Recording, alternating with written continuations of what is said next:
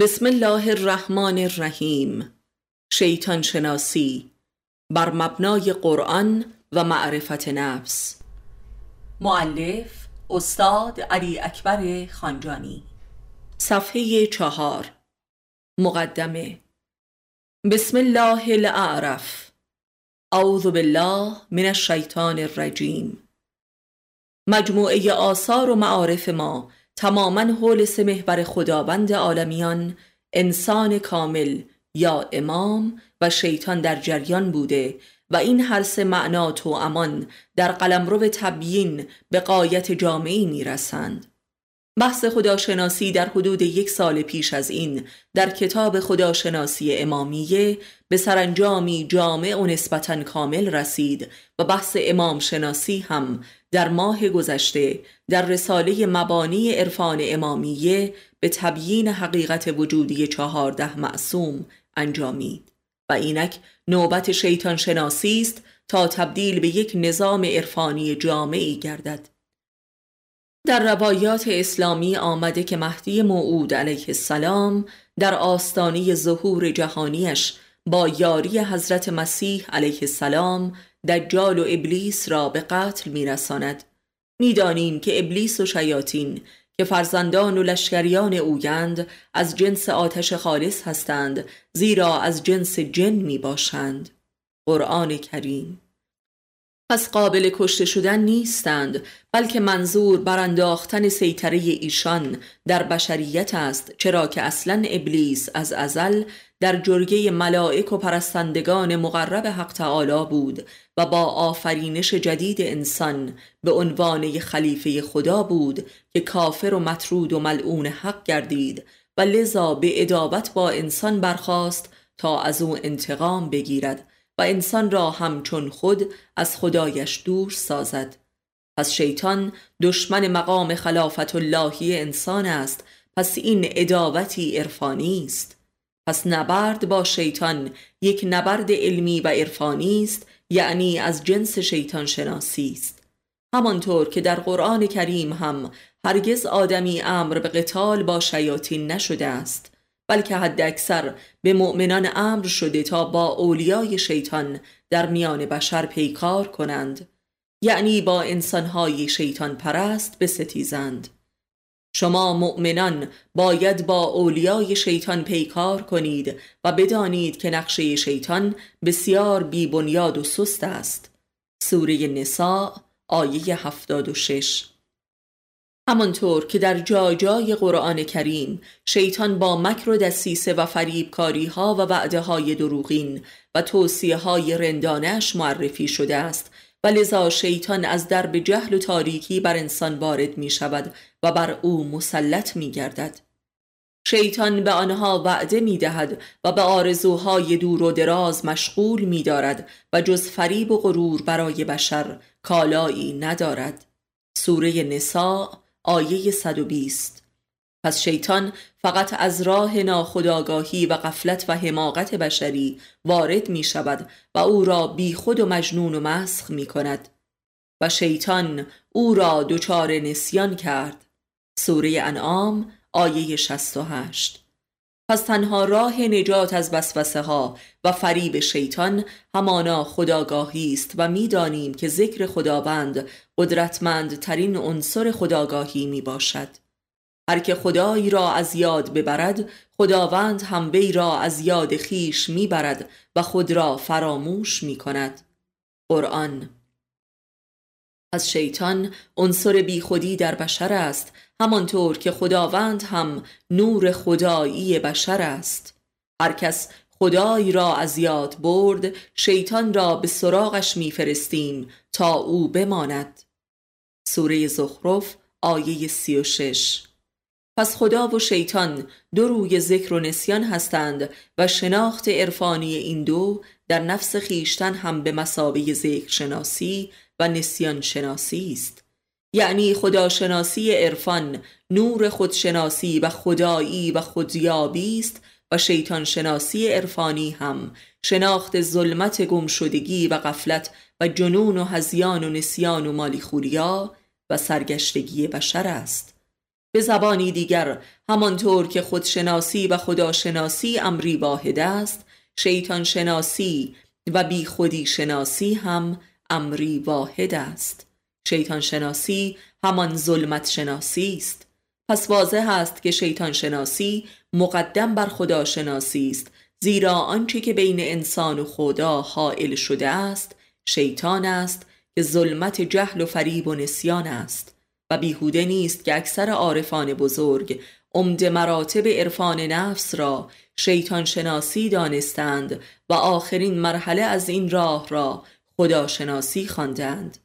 زیرا وقتی که شیطان در نفس نباشد خدا هست. زیرا فطرت بشر عین خداست. طبق کلام الهی در کتابش تمامی کفران و شقاوت و مظالم و مفاسد و عذابها و بدبختیهای بشر از ابتلایش به شیطان است و اکثریت قریب به اتفاق مردمان جهان در تاریخ به دلیل ابتلای به شیطان دچار بدبختی و عذابهای دو جهان گشتند. پس شیطان شناسی عین شناخت تاریخ جوامع بشری است و عین جامع شناسی و روانشناسی عامه مردمان است و شناخت راز همه مصیبت ها و عذاب ها و بدبختی ها و ادابت ها و جنون و جنایت ها ولذا تنها دشمنی که خداوند به بشر معرفی کرده همان شیطان است که بشر را هم به دشمنی با او فراخوانده است. و این سخن دهها بار در قرآن کریم تکرار شده است. شیطان دشمن آشکاری برای انسان است. سوره اسراء آیه پنجاه و سه. شیطان را دشمن خود بدانید. سوره فاطر آیه دو. پس دشمن شناسی جز شیطان شناسی نیست و هر دشمن شناسی دیگری عبس است به خصوص که امروزه عصر سیطره بدگمانی بر نفوس آهاد بشری است و همه نسبت به مردمان بدبین هستند و عاطفه و محبت در حال نابودی است که این نیز القاب و دسیسه شیطان است تا خود شناخته نشود. زیرا بر همه جهانیان مسلط گشته است. بدانید که شیطان در میان شما فتنه و فساد می کند و ادابت می پراکند سوره ماعده آیه 91 بنابراین باید از آن نمود که امروزه کسر ظهور دوزخ و سلطه جهانی شیطان بر مردمان است اگر علامه دهر و فیلسوف کامل و دانای بر همه معارف توحیدی و عالم بر همه حکمتها و عرفانها باشیم ولی دارای علم شیطان شناسی عرفانی نباشیم همه این معارف ما هم بازیچه شیطان است. و چه بسا با این همه علم و معرفت خود از اولیای شیطان شویم و ندانیم. زیرا شیطان به نام شیطان پرستیده نمی شود بلکه به اسم خدا حقیقت علم عرفان دین سعادت پیشرفت تمدن هنر و غیره پرستیده می شود شیطان شناسی عین آسیب شناسی نفس و پاتولوژی جوامع بشری در آخر زمان است که بدون آن هیچ راه نجاتی به سوی حق ممکن نمی آید و هیچ درمانی کارگر نمی افتد زیرا اصل بیماری را نشناخته ایم خداوند القای شیطان را به عنوان امتحان در کسانی قرار می دهد که در دلهایشان مرض و شقاوت است. سوره حج آیه 53 اگر احساس بدبختی و بنبست ابدی احساس واحدی در همه نفوس بشر در این دوران است که همچون تلسمی همه ارواح بشری را مسخ نموده است این درد بیدرمان و تلسم جان و مسخ روح انسان علاجی جز شیطان شناسی ندارد. ای فرزندان آدم مبادا شیطان شما را بفریبد همانطور که پدر و مادر شما را فریب داد و از بهشت بیرون کرد. او و شما را می بینند و شما آنها را نمی بینید ما شیاطین را اولیای کسانی قرار داده ایم که ایمان نمی آورند سوره اعراف آیه 27 و باید دانست که باور به وجود شیطان و هر آنچه که در مورد شیطان در کتاب خدا آمده از جمله ملزومات واجب ایمان است. چرا که حدود یک سوم قرآن درباره شیطان شناسی است. و همچنین آمده است که آنان که به وجود شیطان و ملائک و اجن باور ندارند کافرند. پس بیاییم با شیطان شناسی لااقل یک سوم ایمان خود را دریابیم که چه بسا بدون آن دو سوم دیگر ایمان هم به تاراج می رود زیرا به قول الهی ایمان آدمی دشمنی جز شیطان ندارد. و همگی از ابلیس پیروی کردند جز اندکی از مؤمنان. سوره سبا آیه بیست. و باید دانست آنکه شیطان خود را نمی شناسد و اصلا شیطانی را باور ندارد بی تردید پرستنده و مرید اوست. متاسفانه در نزد اکثریت اهالی دین و بلکه علمای دینی شیطان فقط یک کلمه است. شیطان. و این یک کلمه است که دائما لعن می شود همانطور که خدا هم فقط یک کلمه است خدا. و این کلمه است که پرستیده می شود و خداوند را فقط حرفی می پرستند و اکثرا هوای نفس خود را خدا می دانند که این است شرک و ظلم عظیم که هرگز بخشیده نمی شود جز با عذاب. قرآن کریم. و از آنجا که سلطان هوای نفس بشر شیطان است پس چه بسا مردمان شیطان را خدا مینامند و شیطان پرستی خود را خدا پرستی میپندارند. پس اگر در این رساله جای خدا و شیطان در اندیشه شما عوض شد ادابت مکنید و آرام باشید. ما تا کنون در مجموعه آثارمان تحت هر موضوعی شیطان آن موضوع را هم نشان داده ایم ولی در این رساله به یاری حق و نظر امام زمان سعی داریم که همه موضوعات بشری را تحت عنوان شیطان نشان دهیم و شیطنت هر موضوعی را. و یک دستگاه عرفانی شیطان شناسی عرضه کنیم و این همان دشمنی و پیکار ما با تنها دشمن انسان است به امر الهی. یک فلسفه وجودی شیطان. در همه مذاهب عالم در طول تاریخ بشری خدا باوری و شیطان باوری به موازات یکدیگر حضور داشته است و عموماً عدم باور به وجود شیطان به عنوان دشمن انسان مترادف با ناباوری به وجود خدا و پیامبرانش می باشد و این امر در قرآن کریم نیز صریحتا اعلام شده است. آنان که وجود شیاطین را خرافه می دانند به خدا و دین او نیز کما بیش همین احساس را دارند. در برخی مذاهب شرک شیطان پرستی و خدا پرستی چنان ادغام شده که خدا و شیطان را نمی‌توان از هم تفکیک نمود. همچون مذاهب اساتیری یونان و روم باستان و برخی شعبات از مذاهب هند و چین یعنی الهه های آفرینش و رحمت و زایش در کنار الهه های غضب و نفرت و شهوت و مستی تو امان پرستیده می شوند و این واضح ترین و کهنترین صورت شرک در تاریخ مذاهب است. در برخی از پیروان مذاهب ابراهیمی و توحیدی نیز کمابیش همین گونه است یعنی شیاطین و نیروهای شرور در اراده و اداره جهان هستی شریکند و لذا خرافگویی و رمالی و جادوگری و نجوم پرستی حاصل چنین شرکی در این نوع پیروان مذاهب توحیدی است که در دین زرتشت، یهود، نصارا و حتی اسلام هم کما بیش پدید آمده و پنهان و آشکار جریان یافته است که استمرار و بقای همان مذاهب شرک و اساتیری است که در مذاهب توحیدی وارد شده است.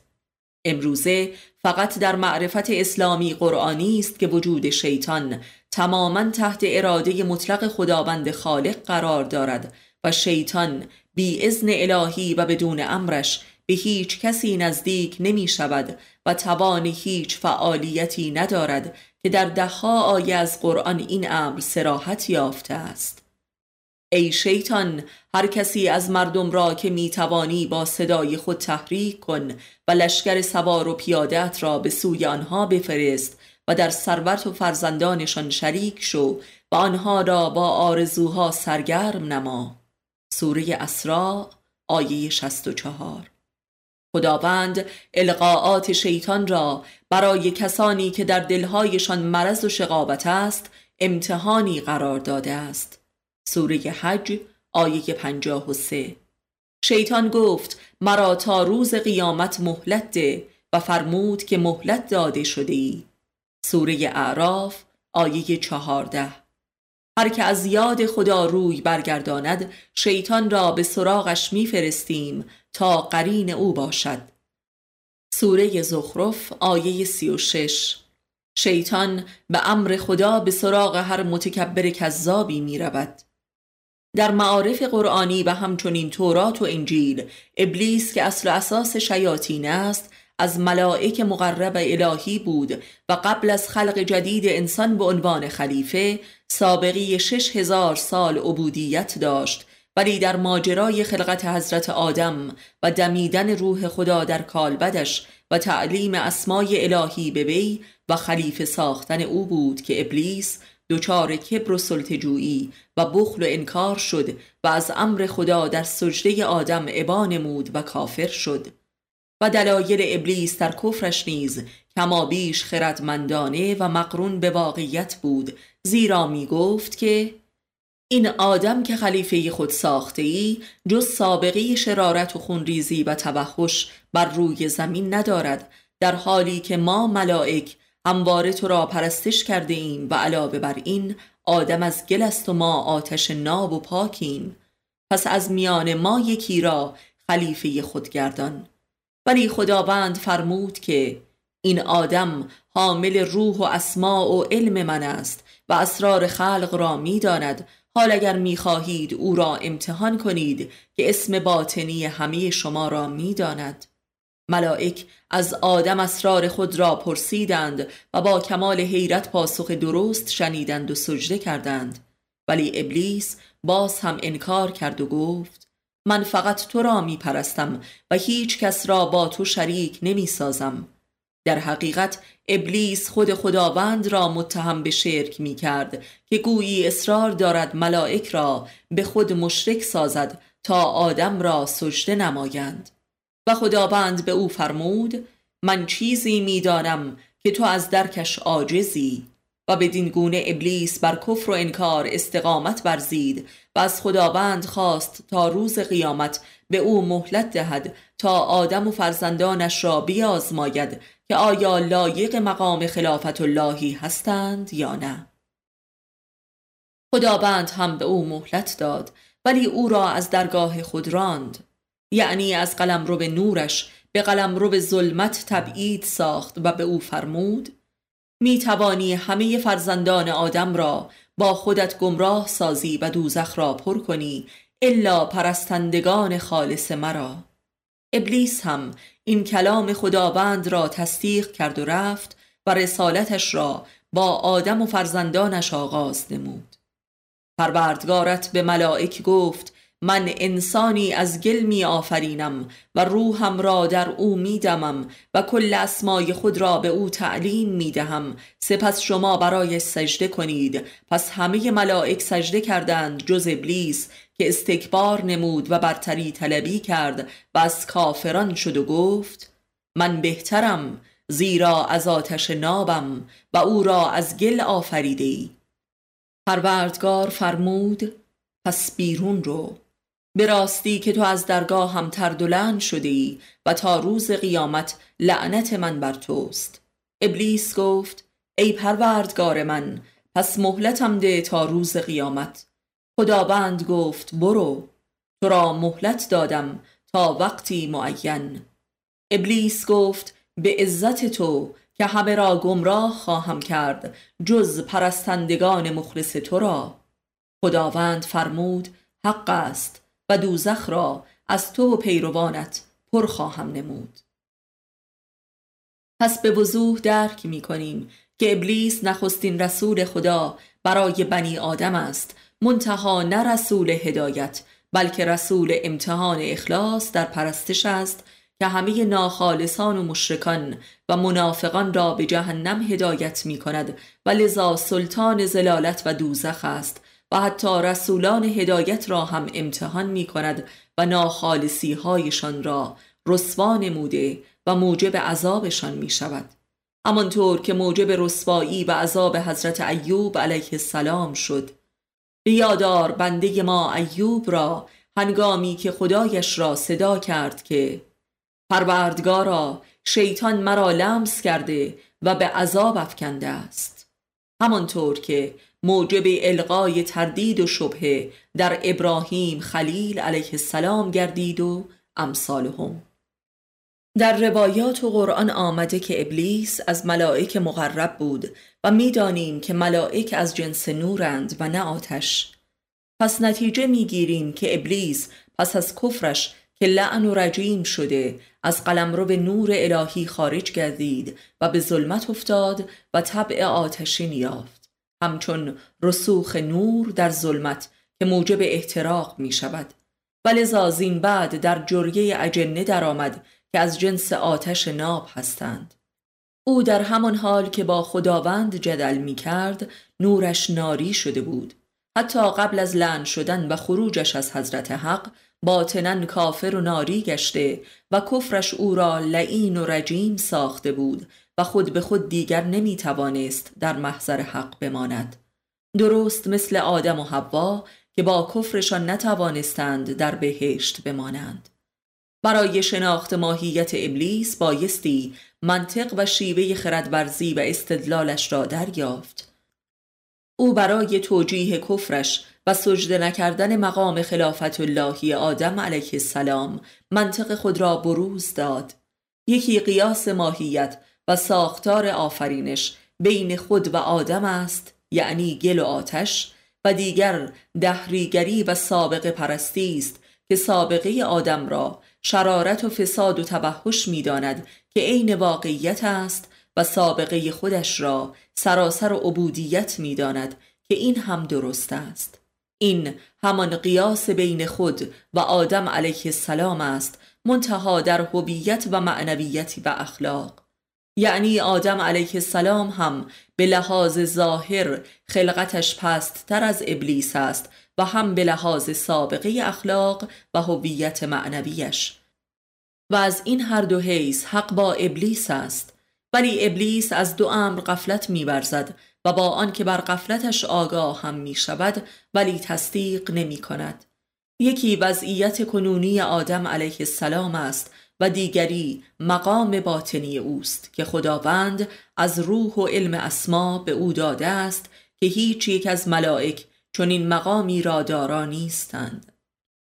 و ابلیس با اینکه بر مقام روحی و علمی آدم آگاه می شود قادر به حزم و پذیرش و تصدیق آن نیست و این ناتوانی موجب استکبار و کفر و لعن ابلیس از درگاه حق می شود.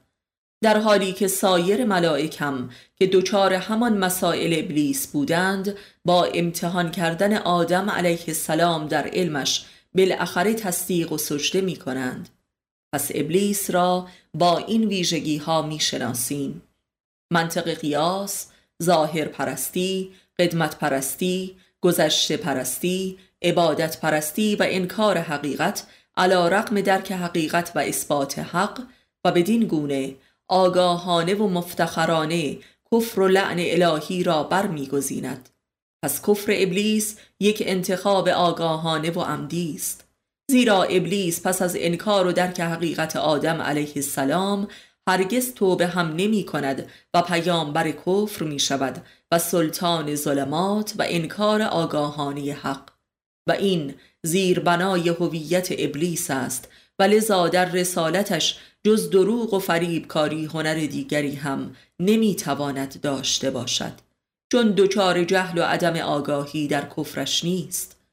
پس هرگز نمی‌تواند در رابطه با آدمی دارای صدق باشد زیرا ادابتش با آدمی کاملا عمدی و آگاهانه است و خود بر ناحقی این ادابت هم آگاهی دارد.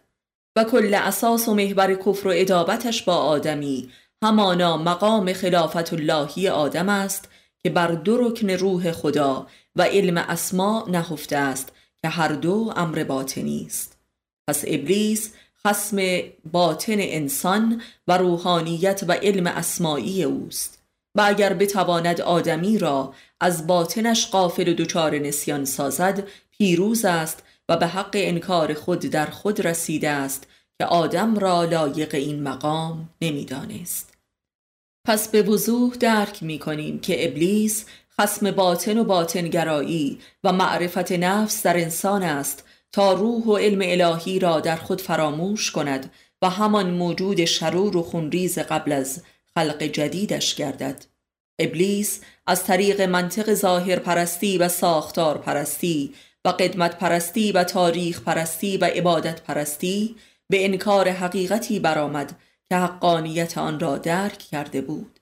پس کفر و انکار ابلیس فقط از بخل و استکبار و برتری طلبی بود که دارای هیچ حقی نیست و اثباتش جز به دروغ و فریب ممکن نمی شود. ولذا در قرآن کریم می‌خوانیم که شیطان برای شما جز غرور و فریب کالایی ندارد. بنابراین منطق استکبار بشری هم که محور همه مظالم و مفاسد اوست همان منطق و استدلال ابلیس است که مدعی خود خود خداست و می‌گوید که من فقط خدا را میپرستم. در حالی که مطلقا از خدا اطاعت هم نمی کند و این منطق همه کافران است که امر رسولان الهی را منکرند و شعارشان این است خود خود خدا. فقط خدا و این دروغی رسوا و آشکار است. این منطق چندگانه ابلیس دارای ماهیت واحدی است و آن قیاس می باشد. یعنی قیاس ظاهر خودش با آدم علیه السلام قیاس گذشته خودش با آدم علیه السلام قیاس شرارت گذشته آدم با عبودیت گذشته خودش قیاس ماهیت ناری خود با ماهیت لجنی آدم. پس همه این دلایل ناحقی که ابلیس را کافر و لعین نمود یک دلیل بیشتر نداشت و آن قیاس خودش با آدم بود. پس منطق و استدلال و خرد ابلیسی همان قیاس است که منطق همه مردمان کافر و مشرک و منافق در تاریخ است و منطق حاکم بر همه علوم و فنون بقی که خلق خدا را تبدیل و فاسد کرده است که موسوم به منطق عرستویی است که منطق حاکم بر همه علوم و فنون حاکم بر تمدن مدرن و دوزخی آخر و در جهان است که عرصه سلطه شیطان می باشد. آنان که شیطان را به جای خداوند ولی خود ساختند آفرینش الهی جهان را تبدیل می کنند و تخریب و فسادی آشکار مرتکب می شوند. سوره نساء آیه 119 منطق قیاس موجب شد که ابلیس از موقعیت کنونی و وجودی خود و آدم هر دو قافل و کور گردد. یعنی هم ماهیت نوری خود را فراموش کند و هم ماهیت روحی الهی حضرت آدم را نبیند و لذا خود را آتشین و آدم را لجن بیابد.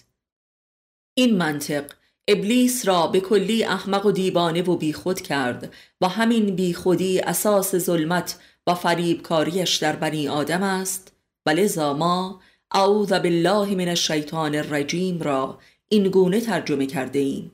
پناه جویم به خدا ز شر هرچه بی خود و همین بیخودی ابلیس در آدم سرچشمه غفلت و نسیان و جنون و معصیت های اوست. با آنچه که ابلیس ملک مقرب خدا را پس از شش هزار سال عبودیت تبدیل به شیطان کرد منطق قیاس بود که او را بی خود ساخت که به آنی هویت نوریش را ناری ساخت یعنی کافر شد و دوزخی.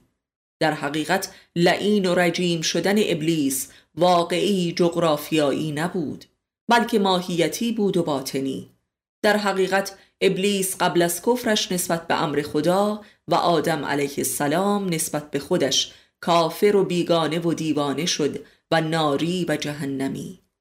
شیخ اکبر ابن عربی در فتوحات مکیه میفرماید که ابلیس به دلیل ناری بودن ماهیتش در جهنم هیچ عذابی نمی کشد زیرا خود از جنس جهنم است. و این ادعایی گمراه کننده و خلاف است و گمراه کننده تر این که متعاقب این ادعا درباره کافران هم می‌گوید چون طبع آتشین میابند در جهنم آتش را احساس نمی کنند و این خلاف کلام خدا در قرآن است که میفرماید حتی به کافران اجازه نمی دهد تا به آتش عادت کنند و لذا پوست زخیم آنها نو به نو می شود هرچند که رحمت مطلقه الهی بر دوزخ هم حاکم است و مانع نابودیشان می شود و بالاخره پاک و بخشوده می شوند و پس از پایان جهان از آن خارج می گردند. در این امر نکته اینجاست که فطرت ازلی ابلیس ناری نبوده و بلکه نوری بوده است همانطور که خلق جدید آدم هم بر فطرت روح الهی قرار دارد و به قول الهی در سوره روم در فطرت آفرینش هیچ تبدیلی ممکن نیست و حتی کفر هم فطرت ابلیس و آدم را تبدیل نمی کند بنابراین هر دو در این لعن شدگی در دوزخ دچار عذاب هستند و می سوزند. از روح بزرگ شیخ اکبر ابن عربی از بابت این انتقاد پوزش می طلبی. دلیل دیگری بر نوری بودن ماهیت ابلیس قبل از کفرش این که او طبق کلام خدا و روایات کثیری از ملائک مقرب الهی بوده و در محضر حضرت حق مستقر بوده که مورد مشورت الهی قرار گرفته است و در چنین حضرت و قربی نمی توانست ناری باشد بلکه با انکار و کفر و استکبارش به آنی ناری شد و رجیم و لعین گردید در همان دم. و بعد از این است که از جنس جن می شود و تولید نسلی می کند که شیاطین هستند. آیا ابلیس و فرزندش را به جای من اولیای خود می سازید در حالی که دشمن شمایند سوره کف آیه پنجاه. این حقیقت را هر انسان اهل معرفتی هم در خود درک می کند که چگونه بر حسب قفلت، حسد، کبر یا معصیتی به ناگاه احوال روحی و نوری باطنش دچار حریق و آتشین می شود که در چنین حالی عقل و هوش خود را از دست داده و افکار و گفتار و رفتاری نابخردانه مرتکب می گردد که این از منطق قیاس است بین خود و دیگری. همانطور که ابلیس در قیاس بین خود و آدم هم از خودش بیگانه شد و هم از آدم. لذا نه باطن خود را یافت نه باطن آدم را. هم به خودش بدبین شد هم به آدم. و لذا مفتخرانه کفرش را پذیرفت و دیوانه و از خود بیگانه رفت. ایراد تعبیر گمراه کننده ابن عربی از اینجاست که برای بهشت و دوزخ دو جغرافیای جدای نفس انسان قائل است. در حالی که در به اصلی بهشت و دوزخ همان کفر و ایمان انسان است که جهان بیرونش را هم فرا می‌گیرد به نور یا نار. و اما آیا به راستی سرمنشه اصلی منطق قیاس چیست؟ بی تردید قیاس از معنای ابتلای انسان به غیر است که این ابتلاع خود به خود مبلد منطق قیاس است که مبلد ظاهر پرستی و قدمت پرستی و استکبار و کوری و بیخودی و کفر است منطق قیاس که همان منطق کفر و آتش است حاصل از خود بیگانگی و غفلت انسان از خیشتن است خیشتن الهی خیش و قفلت از خدای باطنی خیش و قفلت از پرستش خداوند در خیشتن پرستش وجودی و خالصانه. و لذا فقط پرستندگان خالص از وسوسه های شیطان مسون میمانند. یعنی کسانی که با تمام وجودشان خدایی را می پرستند نه فقط به ظاهر گفتار و رفتار و عبادات. و این است که عبادات شش هزار ساله ابلیس در قبال عبودیت روحانی و عرفانی آدم علیه السلام به آنی هیچ و پوچ می شود. زیرا آدم حامل روح خدا و علم اسمای او شده بود و خدای را با تمام وجود و فطرت و دل و جان خود می پرستید. و لذا لایق سجده ملائک شده بود. زیرا دارای روح و علم باطنی شده بود و خدای را در باطن خود می شناخت به روحی که از خدا یافته بود و علمی که از اسمایش یافته بود. پس خدایش را عاشقانه و عارفانه می پرستید و بدین گونه لایق سجده ملائک شد. پس کل مکر کاری ابلیس و لشکریانش همین است که بنی آدم را از باطن فطرت الهی خود غافل سازند و دچار قیاس و ظاهر پرستی و دهر زدگی نمایند و استکبار و برتری جویی و ظلم و کفر. پس ابلیس ماهیت از خود بیگانگی است که در جدال با یگانگی آدم با خدایش در باطن دچارش گردید. زیرا آدم با خدایش در باطن یکی شده بود به روح و علمش. و هر که در رابطه با یک انسان عارف و روحانی و مبهدی دچار چنین قفلت و قیاسی شود ابلیسی می شود یعنی کافر می شود و چون چنین شد شیطان به سراغش می رود. شیطان به امر خدا به سراغ هر متکبر کذابی می رود. قرآن همانطور که ابلیس در قبال آدم علیه السلام دچار کبر و کذب و انکار شده بود. پس در هر زمان و مکانی انسانهای صاحب روح و هویت و علم الهی یعنی امامان و عارفان واصل همان حضرت آدم علیه السلام هستند و مظاهر خلق جدید انسان می باشند و میزان امتحان الهی برای مردمانند در کفر و ایمانشان. و همواره همان ماجرای ابلیس و ملائک تکرار می شود و بیهوده نیست که امامان علیه السلام را وارث آدم نامیدند پس ابلیس اصبه از خود بیگانگی و دیوانگی و بیخودی است و لذا خسم معرفت نفس و عرفان و علم لدنی در بشر است و هر کجا که انسان صاحب روح و کاملی باشد آن واقعی آدم و ابلیس و خدا و ملائک تکرار می شود. و بیهوده نیست که این واقعه در قرآن کریم این همه تکرار شده است و کانون عبرت بشر قرار گرفته است. و دانشگاه آدم شناسی و شیطان شناسی و کفر و ایمان است.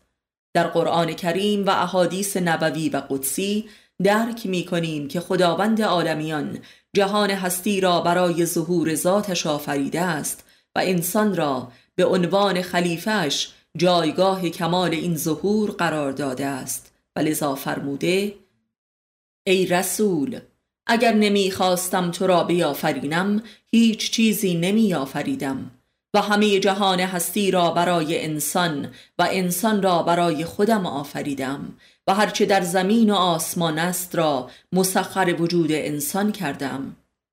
و فلسفه وجودی شیطان هم بخشی از فلسفه خلقت جهان و انسان است.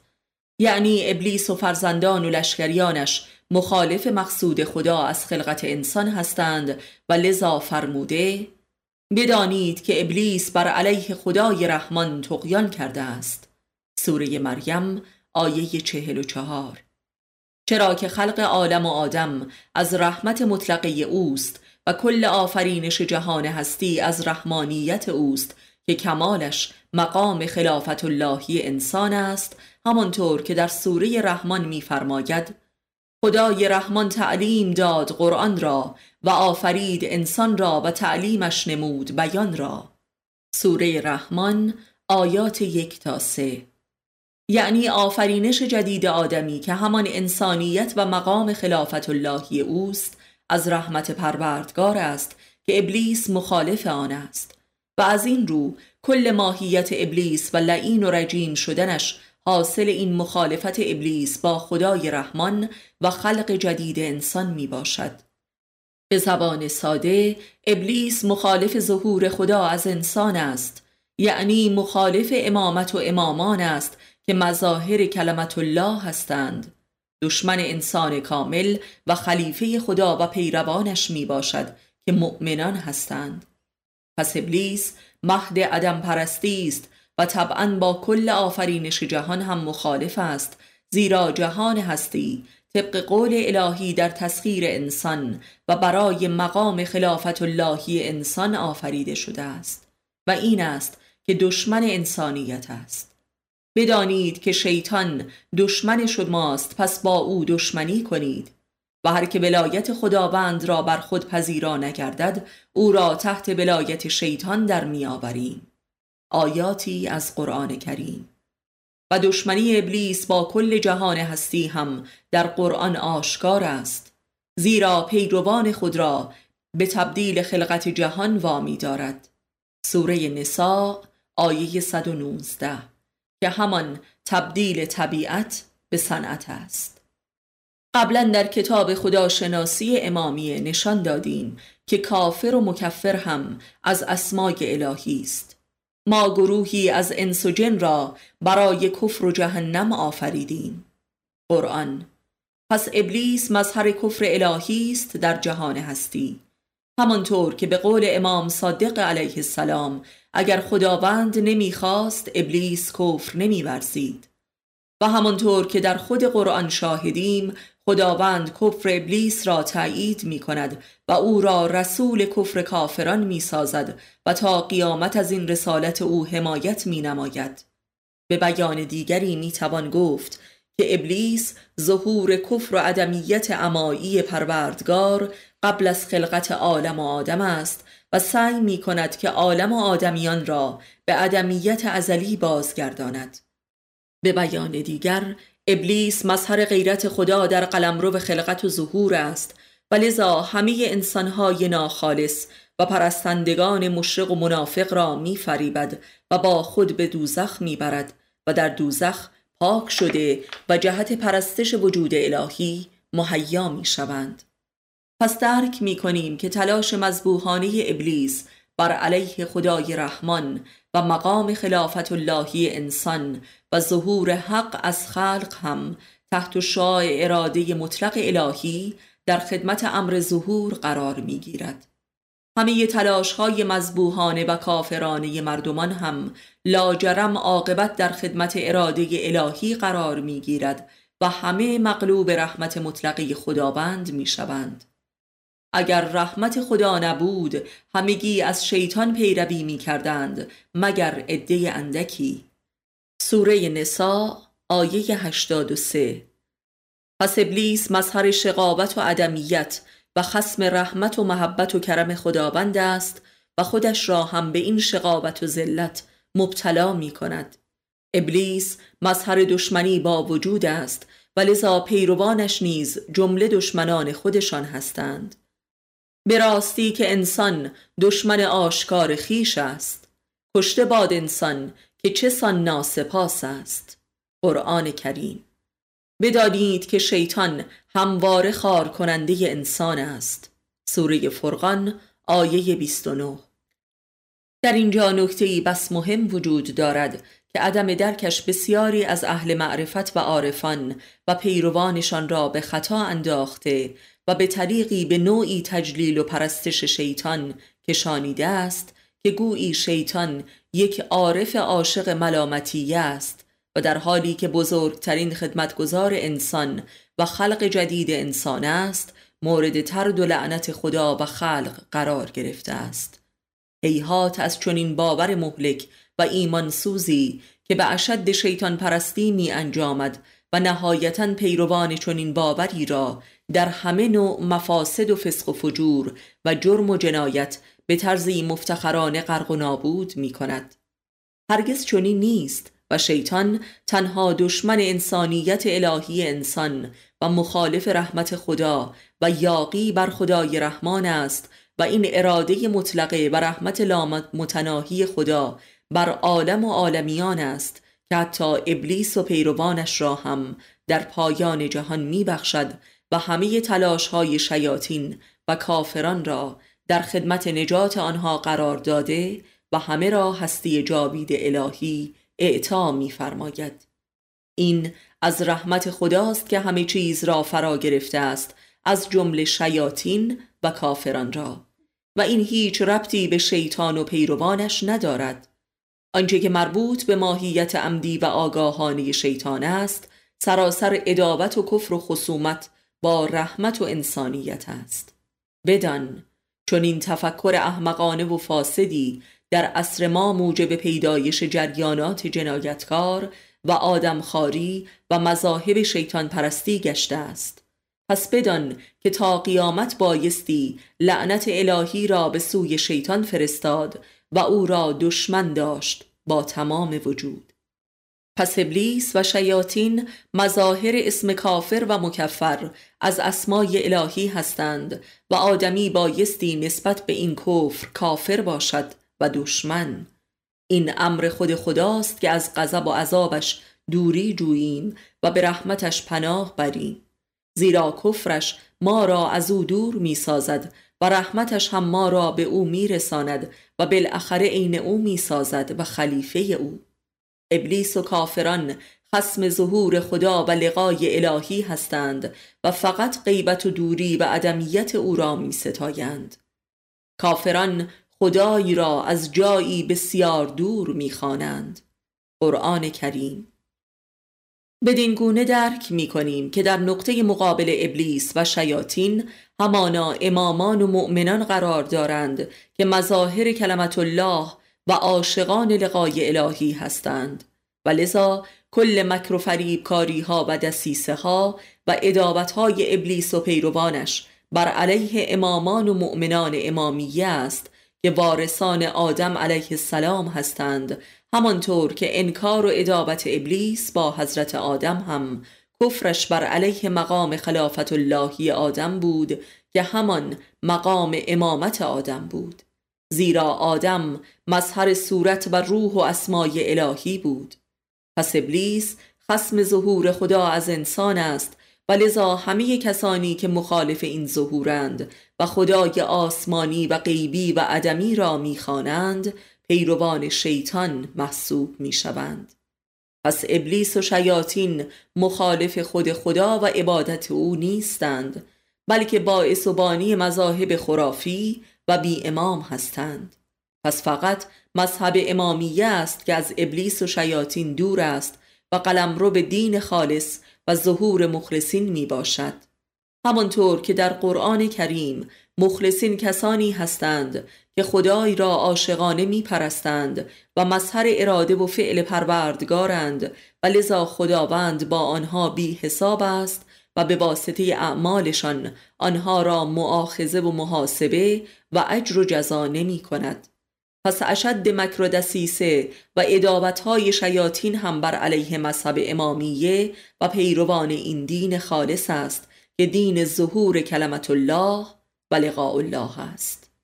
خداوند ابلیس را مظهر کفر و غیرتش قرار داده است تا نامحرمان و مشرکان و نااهلان از حضور حضرت و ظهور جلال و جمالش ترد شوند تا در دوزخ پاک شوند و لایق و مستحق دیدار حق گردند. پس انسان باید بسیار احمق و نسبت به خدایش بیمیل و بیزار باشد که غیرت و غیرت خدایش را نسبت به خود پیروی و پرستش کند یعنی شیطان را. این قایت بیمهری و بیادبی نسبت به پروردگار است که کفر خوانده می شود آنان که ولایت ما را پذیرا نیستند شیطان را به سراغشان میفرستیم تا خلیفه او گردند و این بد عاقبتی است. سوره زخرف آیه 36